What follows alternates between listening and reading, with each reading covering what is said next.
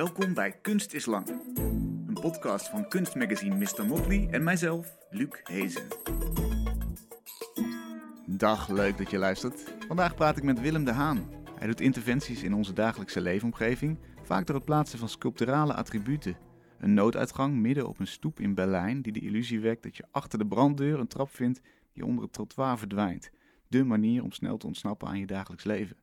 Of het bovenste deel van een metrohalte, omringd door weilanden en maïsvelden, in een dorp in Overijssel waar de dichtstbijzijnde metro zo'n 100 kilometer ver weg is.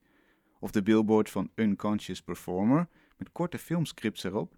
Bijvoorbeeld geplaatst bij een park waar mensen sporten, lees je een scène over een hardloper die uitgeput is en gebeld wordt. En zo worden de nietsvermoedende sporters ineens mogelijke acteurs en is de werkelijkheid die je kent in een toneel veranderd. Een werk dat zich meer op een kunstcontext richt is A Great Purchase 2. Willem haalde werken van Nederlandse kunstenaars uit bedrijfscollecties. Hij laat de originele kunstwerken overkomen, maar bouwt daaromheen ook de werkkamer, de wachtruimte of de vergaderruimte na waar het werk normaal gesproken te zien is, met alle kantoorlulligheid van dien. En zo zijn Willems ingrepen steeds grappig, maar zetten ze je ook aan het denken over welk gedrag er normaal gesproken gangbaar is op de plek van de interventie en waarom we dat nou juist wel normaal vinden. Welkom Willem, leuk dat je er bent. Ik vind het ook leuk om hier te zijn. Goed zo. Je hebt heel specifieke methodes en een werkpraktijk met interventies die zowel grappig zijn, maar ook doen nadenken. Wanneer wist je, ik ga geen landschappen schilderen of uh, ja, het traditionele beeld van wat je op een academie gaat doen, maar ik ga deze interventies maken?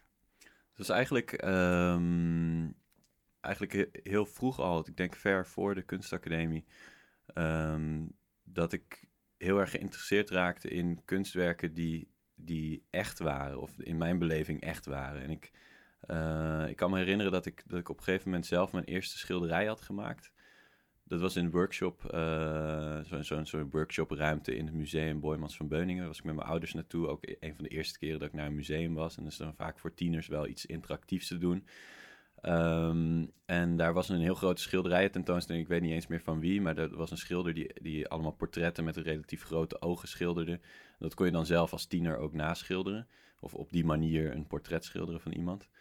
Um, dus uiteindelijk die workshop uitgelopen met mijn eerste zelfgeschilderde uh, doek onder mm. de arm.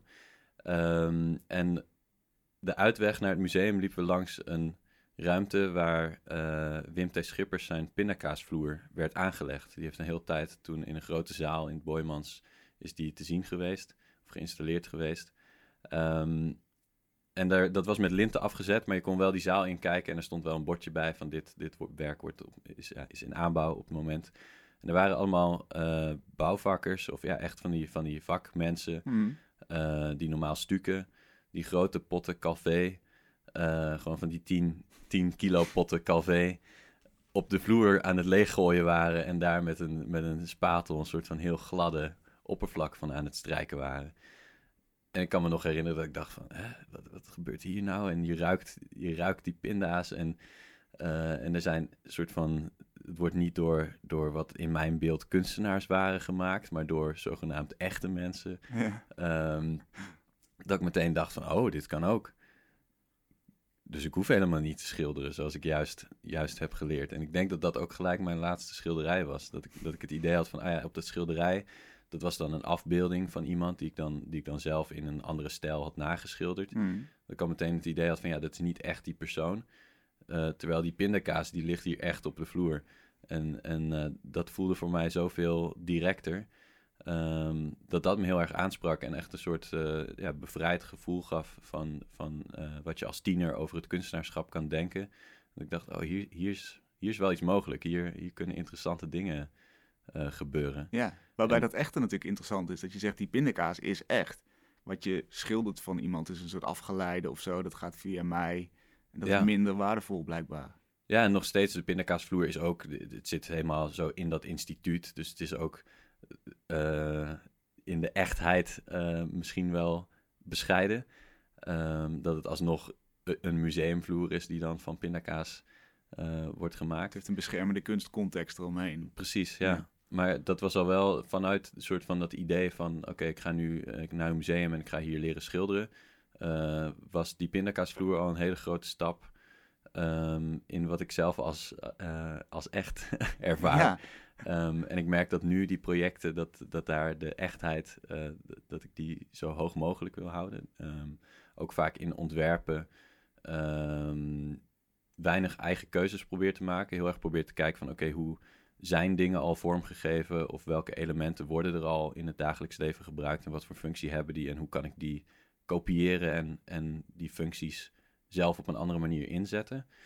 Um, en eigenlijk helemaal niet bezig ben met daarin zelf een nieuw, nieuw ontwerp maken. Dus op het moment dat ik uh, een kantoorruimte, uh, zoals in jouw introductie al omschreven is, uh, nodig lijkt te hebben voor een project, dan ga ik niet een kantoorruimte bedenken. Ja. Dan, kijk, dan ga ik gewoon heel veel kantoren bezoeken en dan kijk ik hoe, hoe, hoe ziet dat er hier uit, hoe gaat het hier, wat zijn die protocollen en dan gewoon al die regels, al diezelfde elementen uh, daarin terug laten komen. Is dat zo eh, omdat je denkt, de werkelijkheid is altijd anders dan je zelf kunt bedenken?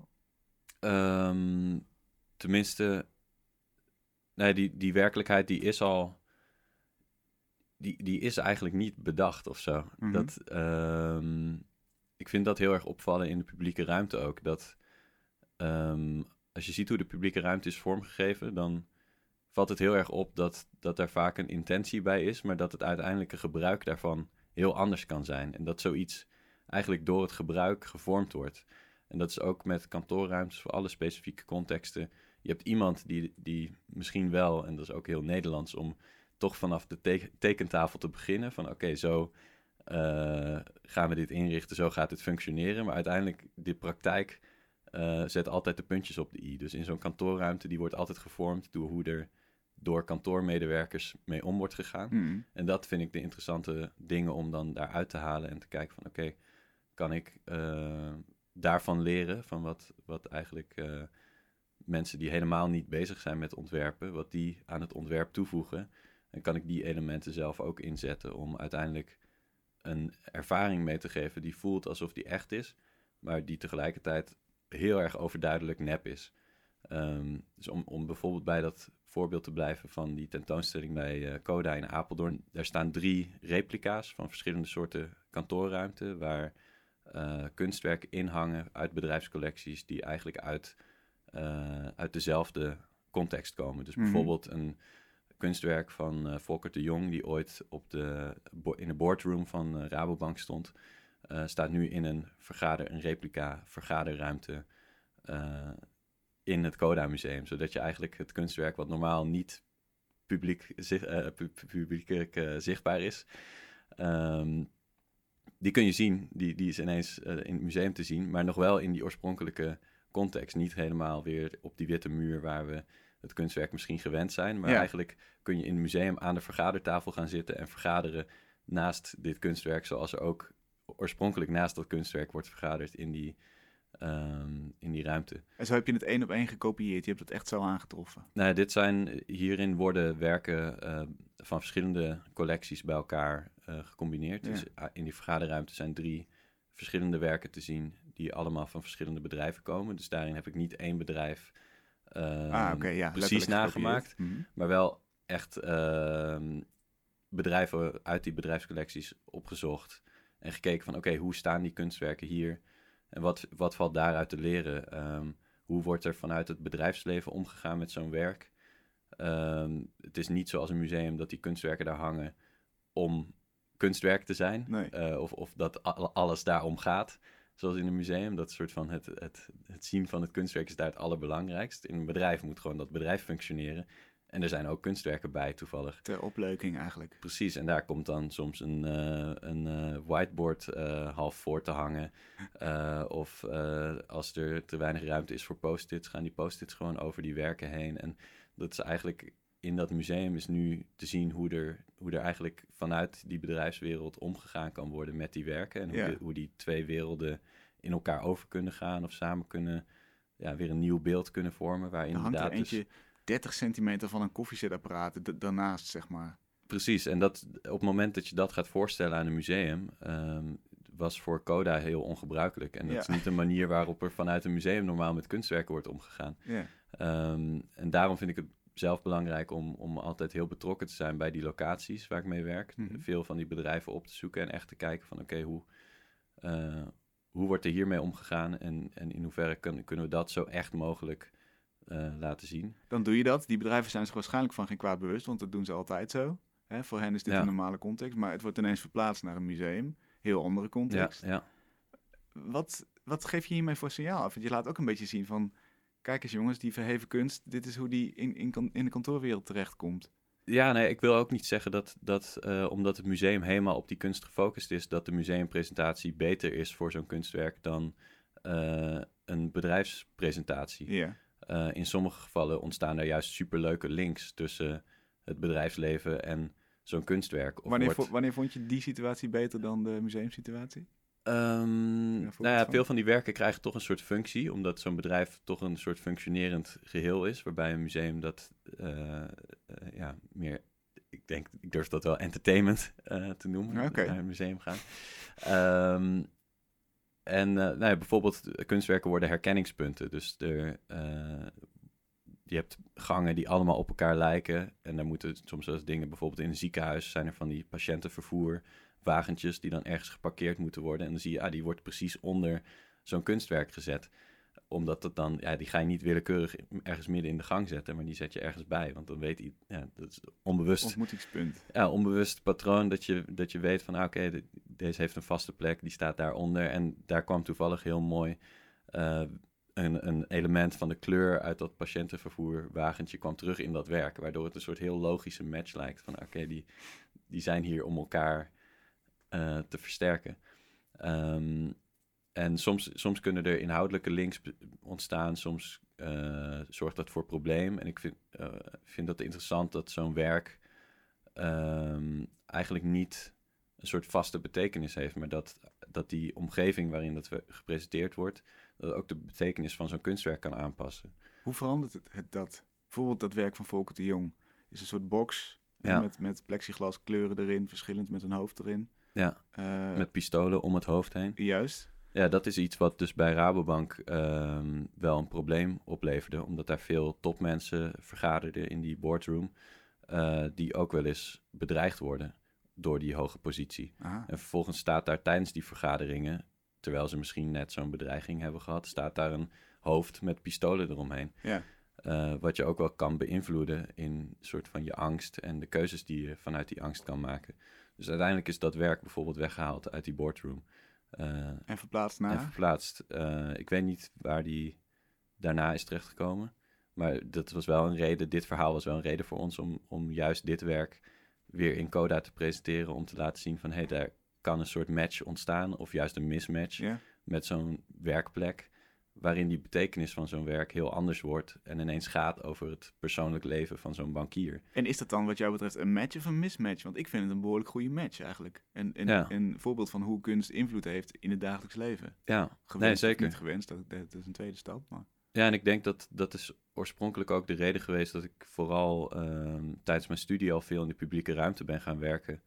Ehm, is dat, dat ik het heel aantrekkelijk vond als een kunstwerk groter werd dan alleen het object wat ik aan het maken was. Maar dat eigenlijk de omgeving deel werd van het kunstwerk door die betekenis die, ehm, die, die er tussen de Ja, twee kan ontstaan. Ja, ja, ja. Ehm, en op een gegeven moment zelfs geprobeerd om, om dingen te gaan maken die eigenlijk niet kunnen bestaan zonder die omgeving. Dus dat, dat de, eh, mijn ingrepen, dat wordt dan, zou- je zou kunnen zeggen het zijn sculpturen, maar ik zie het dan bijna niet eens meer als sculpturen. Maar dat je iets plaatst eh, puur om de omgeving te activeren of om de omgeving een rol te geven. ja. Ehm, ik denk een heel helder voorbeeld is een werk uit- Laten we nog heel even Oh, ja, teruggaan naar sorry. het werk van Volkert. Ik ben echt benieuwd. eh, die oorspronkelijke context hebben we dan gezien. Die grijpt in, haakt in op de realiteit van die topbestuurders. Die misschien een bedreiging hebben gehad. Dan til je als het ware die hele situatie naar zo'n museum. Hoe Mhm. verandert het werk dan? Want dan staat er veel meer omheen. Wat wordt dan het werk bijvoorbeeld? Is dat dan alleen nog het werk van Volkert de Jong of is het ook die omgeving erbij? Ja, ik, ik zie dat zelf. dat is eigenlijk wel een heel, heel fijne positie, vind ik zelf, om vanuit te werken. Eh, omdat ik die installatie bouw en eigenlijk kunstwerken van andere mensen die al een betekenis hebben of die al eh, een, een geschiedenis hebben. Ehm, bij de Mona Lisa wordt er van een aura gesproken zelfs. Maar Hmm. de- eigenlijk alles wat zo'n kunstwerk mee, meemaakt, dat wordt deel van zo'n kunstwerk. En in dit geval is dat verplaatsen uit die boardroom ook een soort verhaaltje wat onderdeel wordt van het kunstwerk. Ehm, en ik heb het gevoel dat ik zelf dan die kunstwerken vervolgens weer als mijn eigen materiaal gebruik Ja. in zo'n grotere installatie.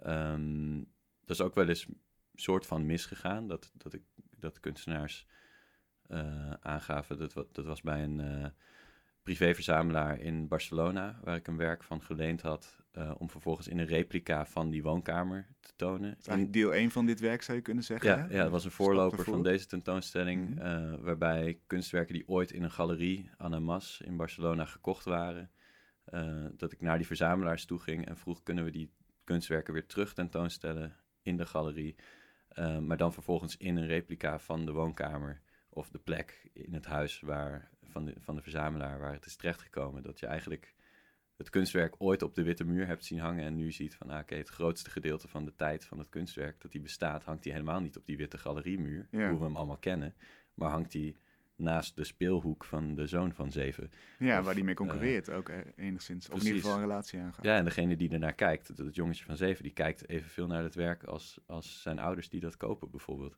En ik dacht, dat, ah, dat leek me su- super interessant om dan dat weer juist in die galerie eh, te presenteren.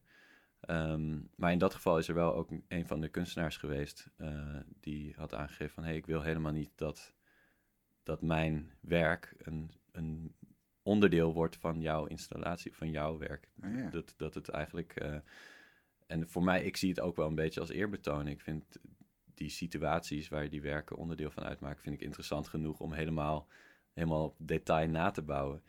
Ehm, Waarom vond die kunstenaar dat niet goed? Wat was het bezwaar? Ja, die, die had zoiets van, ja, ik heb dat werk met een bepaalde intentie gemaakt.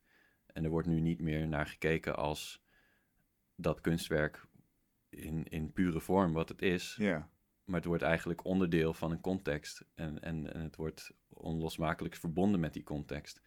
Ehm, en, en dat was dan niet zijn intentie. Ehm, lijkt me een ego-kwestie.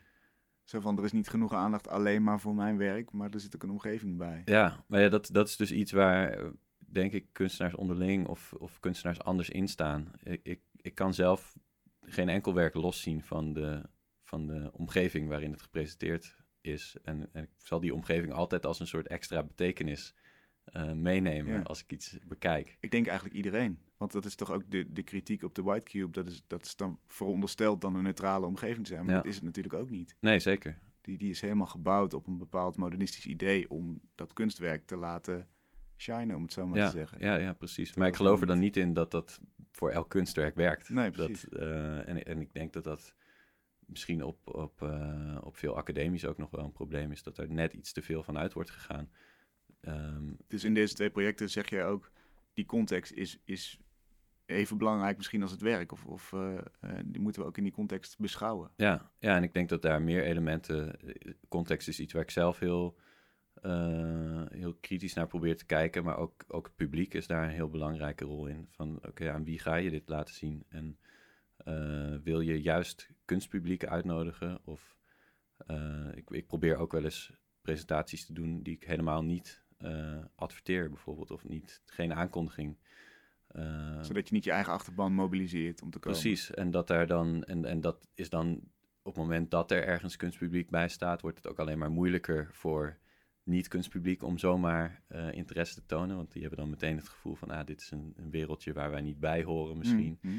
Ehm, en ja, ik, ik probeer daar in sommige projecten wel heel bewust voor te kiezen van, oké, dit, dit zie ik als mijn ideale eh, omgeving, mijn ideale publiek. En, en er ook voor te zorgen dat, ja, dat het daar terecht komt. Omdat, het, omdat het daar, eh, ja, je wil eigenlijk dat, eh, dat iets een, een, een rol speelt in een groter scenario. Of zo zie ik mijn eigen kunstwerken. Mhm. Als, eh, ik omschrijf ze zelf gra- graag ook als, eh, als props, maar dan props voor het dagelijks leven. Dus zoals props in, in fictieve context als film en theater bestaan props alleen maar om het scenario te beïnvloeden. Of voor de acteurs om mee te spelen. Of voor. ehm, ja, ze maken onderdeel uit van het verhaal en sturen het verhaal in een bepaalde richting. Ehm, en, en zo probeer ik te kijken naar wat ik zelf doe. Ik probeer iets toe te voegen aan een situatie waardoor ik het scenario net anders stuur. Ehm, en, en de locatie en de mensen die daar naar komen kijken, die spelen ook een rol in dat scenario. En, Ja. en daar kun je dus soms ook heel bewust voor kiezen van oké, die wil ik erbij hebben. Wanneer wil je geen kunstpubliek? Heb je daar een voorbeeld van, van een project waarvan je dacht, nu ga ik eens gewoon de gewone man of vrouw of x uh, binnenhalen? Ja, wel, wel een aantal eigenlijk, maar ehm, een recente is een uh, project in een, in een uh, nieuwe stad die naast Wenen wordt gebouwd. Dus eigenlijk zoals wij uh, hier in Nederland Almere en Lelystad, Zoetermeer misschien ook wel kennen, die echt zo vanuit, vanuit het niks gepland zijn en gewoon in één keer een hele stad wordt gebouwd. Hmm. Wordt er nu in Wenen, wat, wat in Oostenrijk een stuk minder gebruikelijk is, of die, die hebben niet die geschiedenis zoals wij hier in Nederland, uh, wordt er zeven kilometer buiten Wenen een nieuwe stad gebouwd. Um, en wat ik daar heel mooi aan vond, ze wilden meteen kunstenaars betrekken bij, bij die stad, um, die nu een derde af is. En een derde is echt bouwput en een andere een derde je kunt bijna zien als pizzapunten in, in, in, in een grote, met een grote ringweg eromheen. Okay.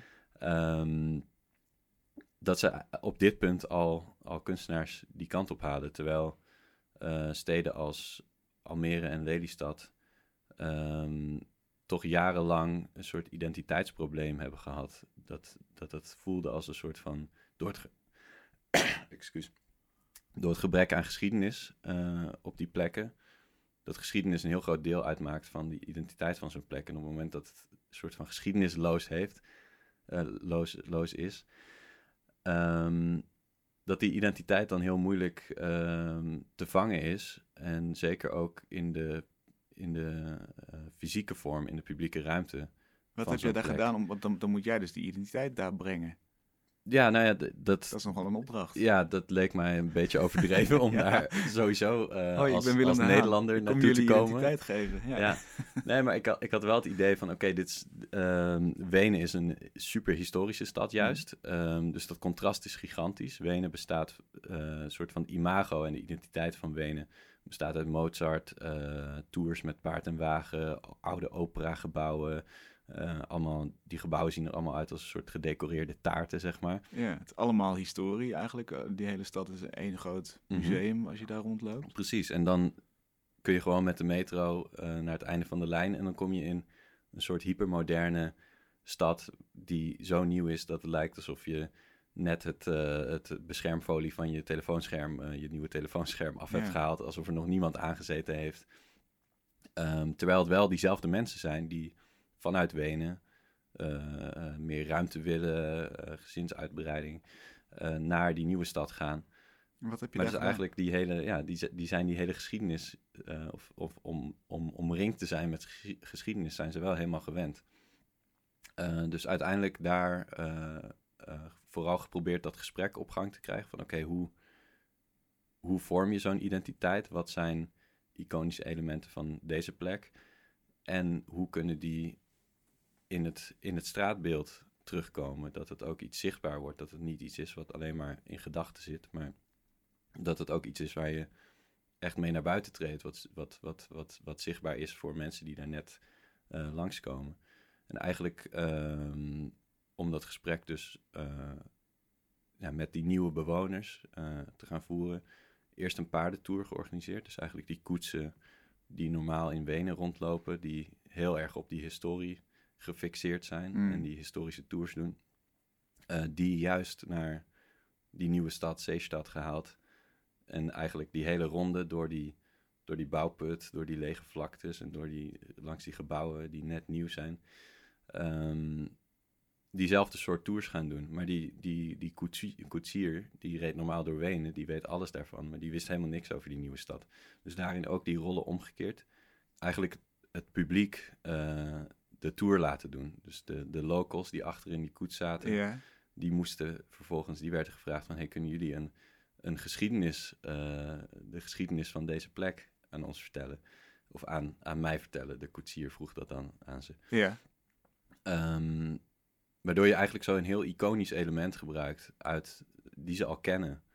Uh, uit die historische stad, om, om te beginnen met praten ook over van oké, okay, wat kan wat kan die identiteit van Zeestad op termijn uh, worden? Ja.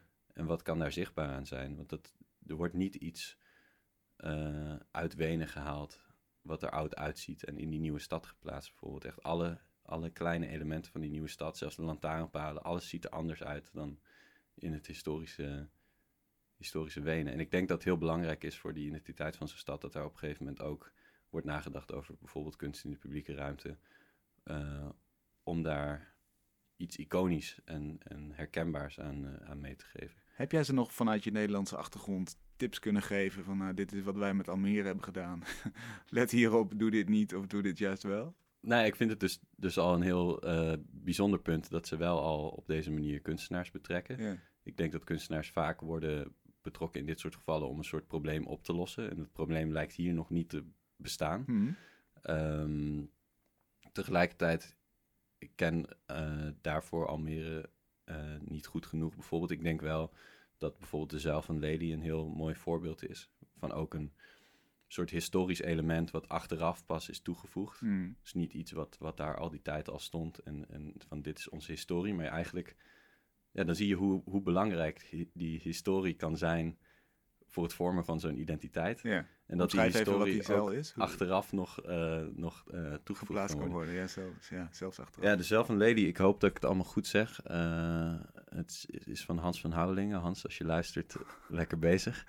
Ehm, is een beeld, of het, het, is een heel hoge zeil, waar een beeld van eh Lely, de, hij was volgens mij polderaar.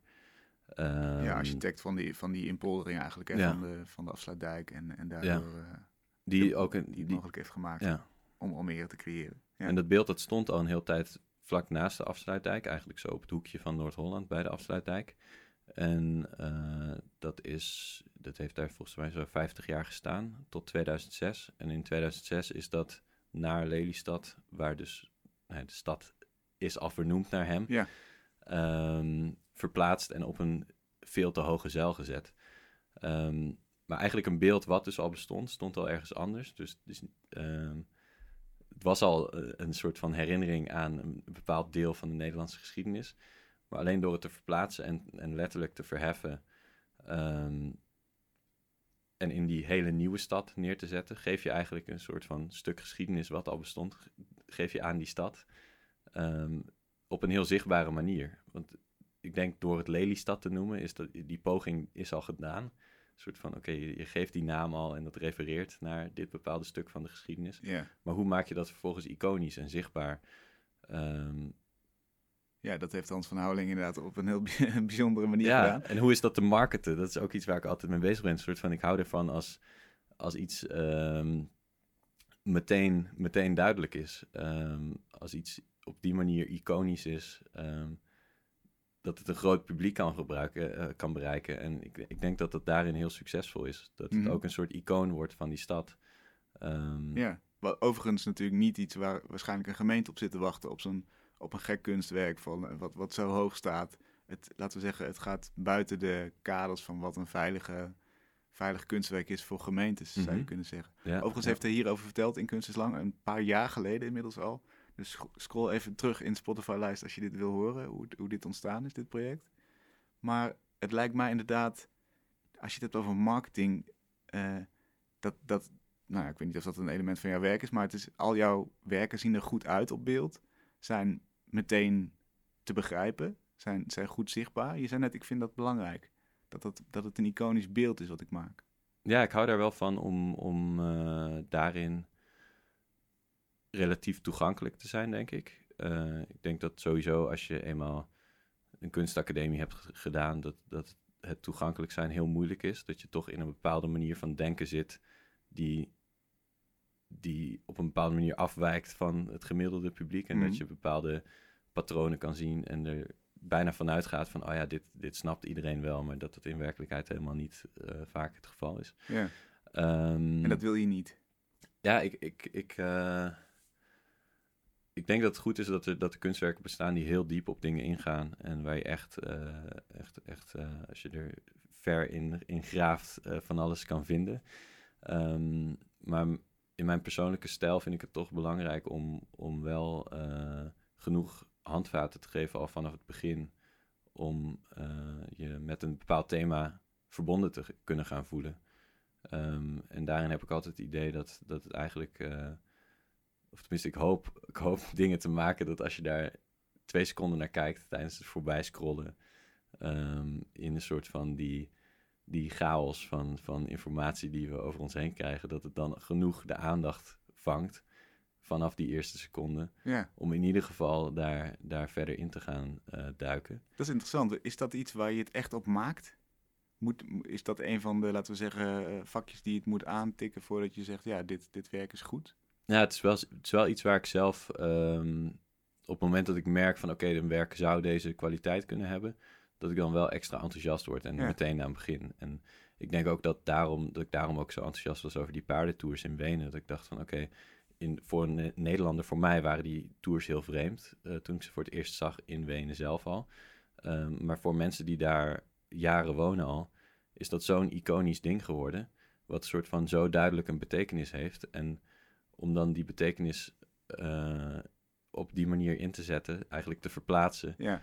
Um, is dat iets wat. Daar zit zo'n soort van uh, gevoel bij. Wat zo sterk is. Um, dat er meteen duidelijk is van, ah wacht, dit, dit klopt hier, niet, dit hoort hier niet. Ja, precies. Um, Wat zijn andere uh, vinkjes die je wil zetten? Dus dit inderdaad, hè, uh, het moet meteen als iconisch ja, beeld ja. Het maakproces, welke dingen moeten er nog meer in zitten? Wil je zeggen, dit wordt een uh, Willem de Haan? Um, ik denk toch wel een soort um, uitdagen van de, van de ongeschreven regels die er op een bepaalde plek uh, gelden.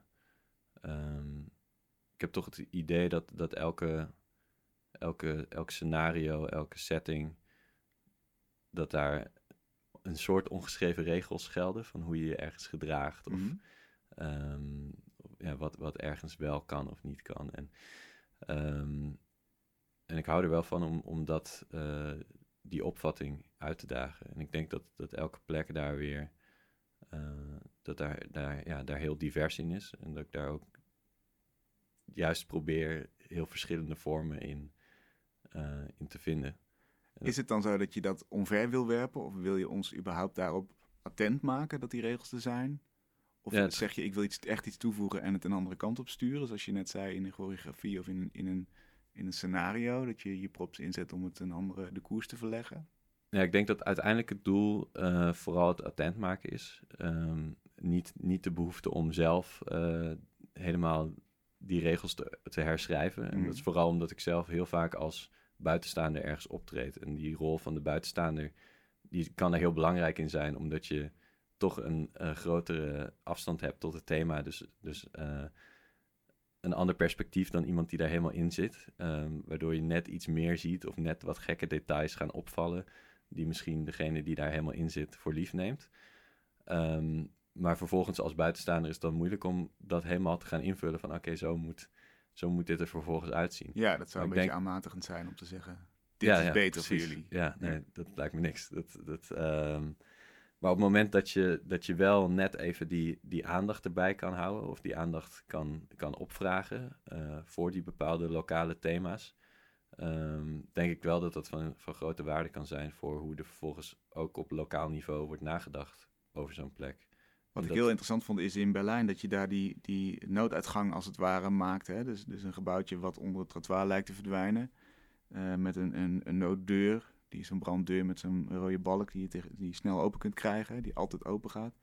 Maar in plaats van naar buiten te vluchten, vlucht hij naar, naar beneden, naar binnen. Ja, het is eigenlijk een, een nooduitgang gaat normaal altijd naar buiten. Ja. Dat is dan een soort van, je bent in gevaar totdat je buiten bent en dan ben je gevlucht. Ehm, terwijl in dit geval, ehm, ik weet niet, ik zie de publieke ruimte daarin ook heel erg als een, als een plek. En ik probeer dat echt als een, als een bestemming te zien ook. Er wordt heel vaak gezegd, de publieke ruimte is een soort tussenruimte. Je gaat van, van A naar B en, en de publieke ruimte is alleen maar om, om die reis te, doorheen te maken, zeg Mhm. maar, maar niet een eindpunt. Ehm, en eigenlijk dit werk is, is een soort poging om die, eh, om, om die publieke ruimte toch als een soort eindpunt eh, te framen. Door die dus ook een nooduitgang te geven. En eigenlijk eh, ehm, ja, bijna een soort nooduitgang voor het dagelijks leven. Van stel dat het daar misgaat, geeft het, krijg je ook een claustrofobisch gevoel bij jezelf. Dat je, dat je het idee Ja. hebt van, ah ja, je bent dan buiten, maar ja, dan waar ga je dan heen? Waar, waar vlucht je dan naartoe? Precies, je, je sluit eigenlijk gewoon die hele ruimte af ineens. Wat een open ruimte is. En alsof je nog weer een extra uitweg uh, ja, aanbiedt. Uh, en, en ik vind dat dan interessant. Ja, wat is dan die uitweg? Een beetje als, als de Truman Show, waarin hij aan het einde van de film uh, tegen, tegen de wolkenlucht aanvaart. En daar een deur in vindt. En eigenlijk een soort van beseft dat de wereld zoals hij hem kent, dat hij daar nog buiten kan stappen. Ja. Um, en ik, ik denk dat daarin, in dat werk, refereer ik ook wel een beetje naar de opvatting um, van nou, hoe, ik dus, hoe ik dus mijn eigen werk zie als props die functioneren in een scenario wat het dagelijks leven is. Zo heb ik ook lange tijd uh, ook wel echt naar de wereld gekeken als een soort groot toneelstuk. Waarin we allemaal zelf onze eigen backstage hebben. Mm -hmm. wat onze huizen zijn, waarin we onszelf uh, ja, ons, ons karakter voorbereiden, ons, ons, uh, onze rol voorbereiden. En op het moment dat je de voordeur uitstapt, dan, dan sta je op het podium, dan ben je live, dan kijken we naar elkaar. En al die interacties, daar, daar, dat, ja, dat zie ik. Het motiveert mij heel erg om dat als een soort rollenspel te zien. Um, waarin je rol ook telkens kan veranderen. En waarin jij nu de rol speelt van interviewer. Maar over een half uur uh, misschien wel met familie aan tafel zit. En ineens de rol van de broer speelt, die helemaal niet overeenkomt met, met de rol van de interviewer. En, um, en eigenlijk ja, door, door de wereld op die manier te zien. Um, en ook op die manier naar de specifieke plekken uh, te kijken. Van dus een nieuwe stad die gebouwd wordt tot uh, het Malieveld, tot kantoorruimtes, tot de White Cube. Door die allemaal zo te zien um, creëert dat voor mezelf een heel fijne afstand of een heel fijn perspectief uh, om, om daar aanpassingen op te kunnen doen. Hmm. Zit er dan in een van die rollen de echte Willem, om, eh, om het zo maar te zeggen? Is er zoiets als een echte Willem of is, is bepaalt de context altijd wie je bent? Hoe, kijk hoe denk je daarover? Ja, nee, dat, dat tweede. Ik denk niet dat er een echte Willem is. Ik denk dat het continu wordt beïnvloed door alles wat er omheen is. En ik denk dat het niet eens alleen personen, maar ik denk dat dat ook dat, dat is dus het leuke van verplaatsen van, van die iconische objecten. Op het moment dat je een paard en wagen verplaatst uh, van de oude binnenstad naar een uh, nieuwe satellietstad, dan wordt dat ook ineens een heel ander ding. Het is niet een vaste betekenis die zo'n ding bij zich draagt, maar die betekenis die verandert continu op het moment dat, dat de omgeving daarvan verandert. Ja. En, en, zo zie ik alles als een soort kleine iconen um, die, die een betekenis uh, hebben, maar op het moment dat je het verschuift, weer iets heel anders uh, kunnen betekenen in die nieuwe context. Eigenlijk zoals dus die kunstwerken in die bedrijfscollecties uh, ook ineens van betekenis kunnen veranderen op het moment dat die in een andere, ander kantoor of in een andere gang of in, in de wachtruimte van een andere, uh, in, in een ziekenhuis van een andere afdeling terechtkomen. Dat in de ene wachtruimte een heel onschuldig werk is en in een andere wachtruimte iemand ineens wordt geconfronteerd met het verlies van zijn, zijn naaste. Laat dit ook niet heel erg zien dat als je een kunstwerk maakt, dat je eigenlijk moet weten waar het terecht komt. Om te weten wat je, wat je aan het doen bent met het kunstwerk eigenlijk. Is het niet een beetje een gek idee dat wij zeggen: ik maak iets vanuit mijn context en ik zie wel waar het belandt? Ja, dat is toch eigenlijk wonderlijk? Nee, er zijn ook gelukkig andere mensen die daar heel goed mee om kunnen gaan. Ja. Die, die uh, kunstwerken een perfecte plek kunnen geven. Uh, waar de kunstenaar het misschien helemaal niet in, in, in eerste instantie bedoeld heeft. Mm. Um, maar het is wel echt hoe ik werk. Uh, door, door heel duidelijk vanaf het begin al te weten waar een project terechtkomt. En, en eigenlijk alleen op die manier kan ik bepalen of ik iets wil maken of niet. Door eigenlijk al van tevoren in te schatten van nou, oké, zo gaat het uiteindelijk functioneren in, ja. uh, in de context waar het, uh, dit betekent het eigenlijk als ik deze daad doe of, of dit hier neerzet, dan betekent het dit door de ja. context. En ja, of dan zou het die betekenis kunnen krijgen. Want uiteindelijk is het altijd aan, uh, aan het lokale publiek om ook daadwerkelijk echt die betekenis aan te geven, denk ik. Ja, natuurlijk. Oké, maar dat, dat vind ik dan nog te accepteren. Uh, dat je als kunstenaar zegt, oké, dat ligt buiten mijn macht, want ja. ik kan niet ja. iemands hoofd beïnvloeden. Maar het voelt bijna als half werk om te zeggen, het houdt op bij de deuren van mijn atelier en daarna moet het zijn weg maar vinden. Ja, Nee, ik, ik, uh, ik heb juist het idee dat het daar pas begint. En dat op het moment dat je um, soort van. Ik, ik, ik, bereid veel voor in het atelier. Het voelt niet alsof ik, daar het kunstwerk gemaakt wordt. Het is Mm. vaak pas op het moment dat je inderdaad met je bus volgeladen naar die locatie toe rijdt. Dat daar het echte maken pas, pas begint. Ja. Ehm, Wat ik ook nog een interessant aspect vind, eigenlijk, eh, zeker nu je zegt ter plaatse gebeurt het, daar in die, in die specifieke context. De nooduitgang die je in Berlijn hebt gemaakt, heb je ook in Barcelona gemaakt, in een kerk. Ehm, daar is hij nog wat meer overdreven, zou je kunnen zeggen. Het is een, een bakstenen huisje met zes deuren, zes nooduitgangdeuren. ja, het en ziet in- er nog onmogelijker uit. Een soort Ja. van, eh, eigenlijk, je geeft de suggestie van, oké, je zou hier, er, er is een mogelijkheid tot vluchten, maar tegelijkertijd zie je ook van, hé, hey, dit, dit klopt eigenlijk niet. Ja, En- er is en- geen ruimte om te vluchten Ja. in dat huisje zelf. Maar in de context van een kerk vind ik het nog interessanter, omdat je daarmee eigenlijk ook. eh, ja, da- daar botsen twee systemen op elkaar. De, de, de veiligheidssystemen die wij bedacht hebben, zijn dus een nooddeur met hè, alle voorschriften daarbij. En natuurlijk een, een, een soort sacrale context van een kerk, waarin alle Ja, oplossingen besloten liggen. Ja, ja, oud klooster. Ja. Dus, dus die, die, die eh, praktische aanpassing van onze da- dagelijkse leefomgeving versus die ideeënwereld, die eeuwenoude religie, Mhm. die alle oplossingen zou hebben. Het Ja. een maakt het ander ook een beetje, laten we zeggen, jouw toevoeging maakte die religie ook een beetje machteloos of zo. Ja, of minder geloofwaardig misschien wel. Totaal, ja. Ja. De- een veel sterker misschien nog wel, of, of provocerender effect dan je in Berlijn had. Ja, ik denk dat, dat eh, zeker, zeker op die locatie ehm, het een heel andere betekenis krijgt, waar ik ook wel van hou. Dat een, dat een werk, eh, voor mijn eigen werk vind ik het ook niet, eh, bij sommige werken kan dat, dat je iets opnieuw presenteert ergens anders. En dan soms maak ik net, in dit geval ook net een andere versie waarvan ik denk, ah, dat sluit, sluit beter aan eh, en refereert naar, naar in dit geval wat architecturale elementen van dat klooster. Ja, Ehm, en in dit geval is dat ook een plek waar veel mensen. Het is, het is onderdeel van een publieke ruimte. Het is een soort binnenhof, een soort van het oude binnenhof van het klooster. Mm. eh, wat nu een soort doorgangsruimte is ook.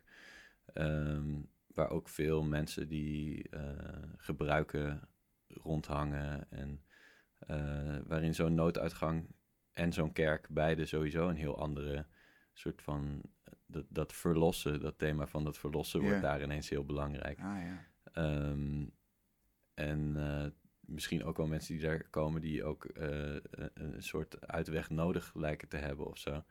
Ehm, Dus je kunt nu kiezen tussen, tussen kunst, religie of drugs, een beetje daar op die plek. Dat zijn de drie uitwegen die je kunt... eh, Die in ieder geval heel erg bedienen. zichtbaar zijn. Ja, ja, ja, ik denk dat er wel meer uitwegen zijn. Of dat er misschien helemaal geen uitweg is. Want dat is in het geval van dat sculptuur is het ook. Het is een sculptuur. De, het, Ja. het functioneert niet echt. nee, natuurlijk. Ehm, en, en ik denk dat dat een heel belangrijk element is. Dat ik niet, eh, niet echt een uitweg bied. Mm. Maar dat het bij een suggestie blijft. En dat dat extra confronterend kan zijn. Dat, Ja. eh, Denk je daar ook aan, inderdaad, bij het maken? Aan eh, die arme drommel die je naald in zijn arm heeft gestoken en denkt, ik ga, ik ga die nooduitgang in. En die dan tegen de deuren botst, dat hij niet open gaat. Nou ja, het is niet dat dat het ultieme doel is ervan. Dat dat, dat Nee. moet gebeuren. Het zou best wel sadistisch zijn, Eh, natuurlijk. Ja, ehm, maar uiteindelijk is dat wel ehm, iets wat zichtbaar wordt daardoor. Door dat werk waarvan ik het niet erg vind dat het zichtbaar is. Ja. Ik denk dat dat. eh, ehm, ja, dat, dat zie ik dan zelf iets waar, waarvan ik denk van dat. Dat is niet iets wat ik als kunstenaar zou proberen op te lossen. Ehm, maar wel iets wat, wat er ook is. En eh, wat we ook niet eh, hoeven te gaan ontlopen of zo. Ja. Ehm, maar ik, ik, ik weet niet zeker wat mijn morele rol daarin is. Ik probeer daar relatief neutraal, eh, professioneel re- relatief neutraal in te staan. En, Mm. en niet een situatie voor iemand beter of, of slechter te maken, zeg maar. Ja, want dat is wel interessant, want die context, als, je, als het zo belangrijk is dat het zo goed past in de context, is dat misschien ook wel een, een rijkwijde waar je, waar je over nadenkt of, of over, ja, Ja, en veel van die dingen die, die bewijzen zich ook op het moment dat zo'n sculptuur daar staat. ja. Dus ik, ik ken, ik probeer altijd wel echt goed eh, zo'n plek te leren kennen. Ik schrijf ook nooit een voorstel voor een plek die ik niet ken. Dus in het geval van het project in Wenen ben ik eerst twee weken in die stad gaan zitten, die nieuwe satellietstad. Ehm, ik denk, ja, ik kan niet vanuit mijn eh, woonkamer in Antwerpen een, een eh, plan schrijven voor, Nee. voor zo'n omgeving met mensen die, ik- die ik niet, niet ken. Maar vervolgens op het moment dat zo'n sculptuur daar op, op locatie staat, dan pas zie je wat het echt doet en wat voor functie het daadwerkelijk krijgt. Ehm, en dat, ja, vaak, vaak gaat dat gepaard ook met echt daadwerkelijke interactie met zo'n beeld. Je zei net woonkamer, er komt nog een soort woonkamerproject aan, hè? geïnspireerd op TikTok. Ja. Vertel. Ja, eigenlijk geen, of tenminste, ik zei het net al, van uh, heel belangrijk, heel belangrijke aanname in mijn werk is heel lang geweest om uh, het huis als een soort persoonlijke backstage te zien. En dat je live bent, op het podium staat op het moment dat je de straat op gaat. Um, terwijl de laatste tijd zie ik steeds meer, op het moment dat ik mijn telefoon open, zie ik steeds meer mensen performen in hun badkamers en in hun keukens. Wat, wat ik, waarvan ik dus dacht, dat zijn de plekken waar we ons voorbereiden op, op die podiummomenten die we hebben.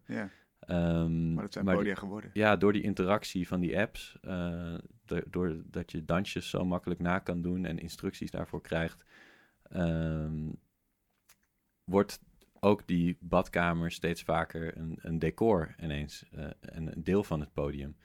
Uh, en ik vond dat een heel interessante shift. Sowieso denk ik dat er op social media al heel lang de behoefte is naar meer authenticiteit. Dat er op Instagram juist heel vaak werd gezegd van dit is mijn, mijn Instagram leven, zeg maar. En daar je mhm. alleen je, je, jezelf op de mooiste plekken van de mooiste kant laat zien. En ik denk dat dat nu heel erg aan het shiften is. Dat we juist steeds meer ook de vieze was van mensen op de achtergrond van filmpjes zien. Um, en ja, dat, dat, dat vind ik zelf heel interessant. Uh, maar is dat authentiek of is dat het, het nog verder doorvoeren van de rol die je speelt? Ja, nee, dat, dat, dat, dat, dat daar, daar ik me wel mee bezig. Ja, ja, precies. Van wat is daar, wat is daar dan van in scène gezet? Uh, van die momenten die heel authentiek lijken. Um, is dat echt de vieze was? Of, of is die vieze was daar misschien wel neergezet om het authentiek Precies. te laten lijken? Uh, kan ik een sculptuur maken van een wasmand en, en uh, TikTokkers betalen om uh, zoals product placement heel veel gebeurt in, in die vi videootjes. Videootjes klinkt oneerbiedig, maar het zijn gewoon korte... Het gaat over de tijdsduur van de video. Um, dat, dat ik misschien wel uh, de rommel op de achtergrond kan, kan vormgeven. Maar dat dan wel uh, tien video's rondgaan waar precies dezelfde wasmand op de achtergrond staat. Met precies dezelfde kleren die er precies hetzelfde uithangen. Um, waardoor het ook ineens op gaat vallen van... hé, hey, dit, dit is helemaal niet uh, zo authentiek als, als ik misschien wel denk. Um, maar ja, die, die shift van, van wat uh, oorspronkelijk de spotlight was... en, en wat nu steeds meer voorkomt als, als decor waarin we onszelf zien... dat dat schijnbaar steeds persoonlijker lijkt te worden. Dat vind ik wel iets heel heel interessant, waar ik, waar ik inderdaad graag bij betrokken blijf. Dus het is, het is niet dat de thema's waarmee ik werk, dat het altijd iets heel groots moet zijn. Dat het een nieuwe stad die gebouwd wordt, of een uh, Malieveld, of weet je wel, dat zijn grote bekende plekken waar veel mensen van weten. In dit geval kan het ook gewoon inderdaad de badkamer in het algemeen zijn, of de badkamer op social media als, als uh, context om mee te werken. Ik kan niet wachten om te zien wat je daarmee gaat doen. Dankjewel, fijn dat je er was. Dankjewel. Zover Kunst is Lang van deze week. Wij worden mede mogelijk gemaakt door het Prins Bernhard Cultuurfonds, het BNG Cultuurfonds en het KF Heinefonds. Waarvoor veel dank. We zijn er volgende week weer.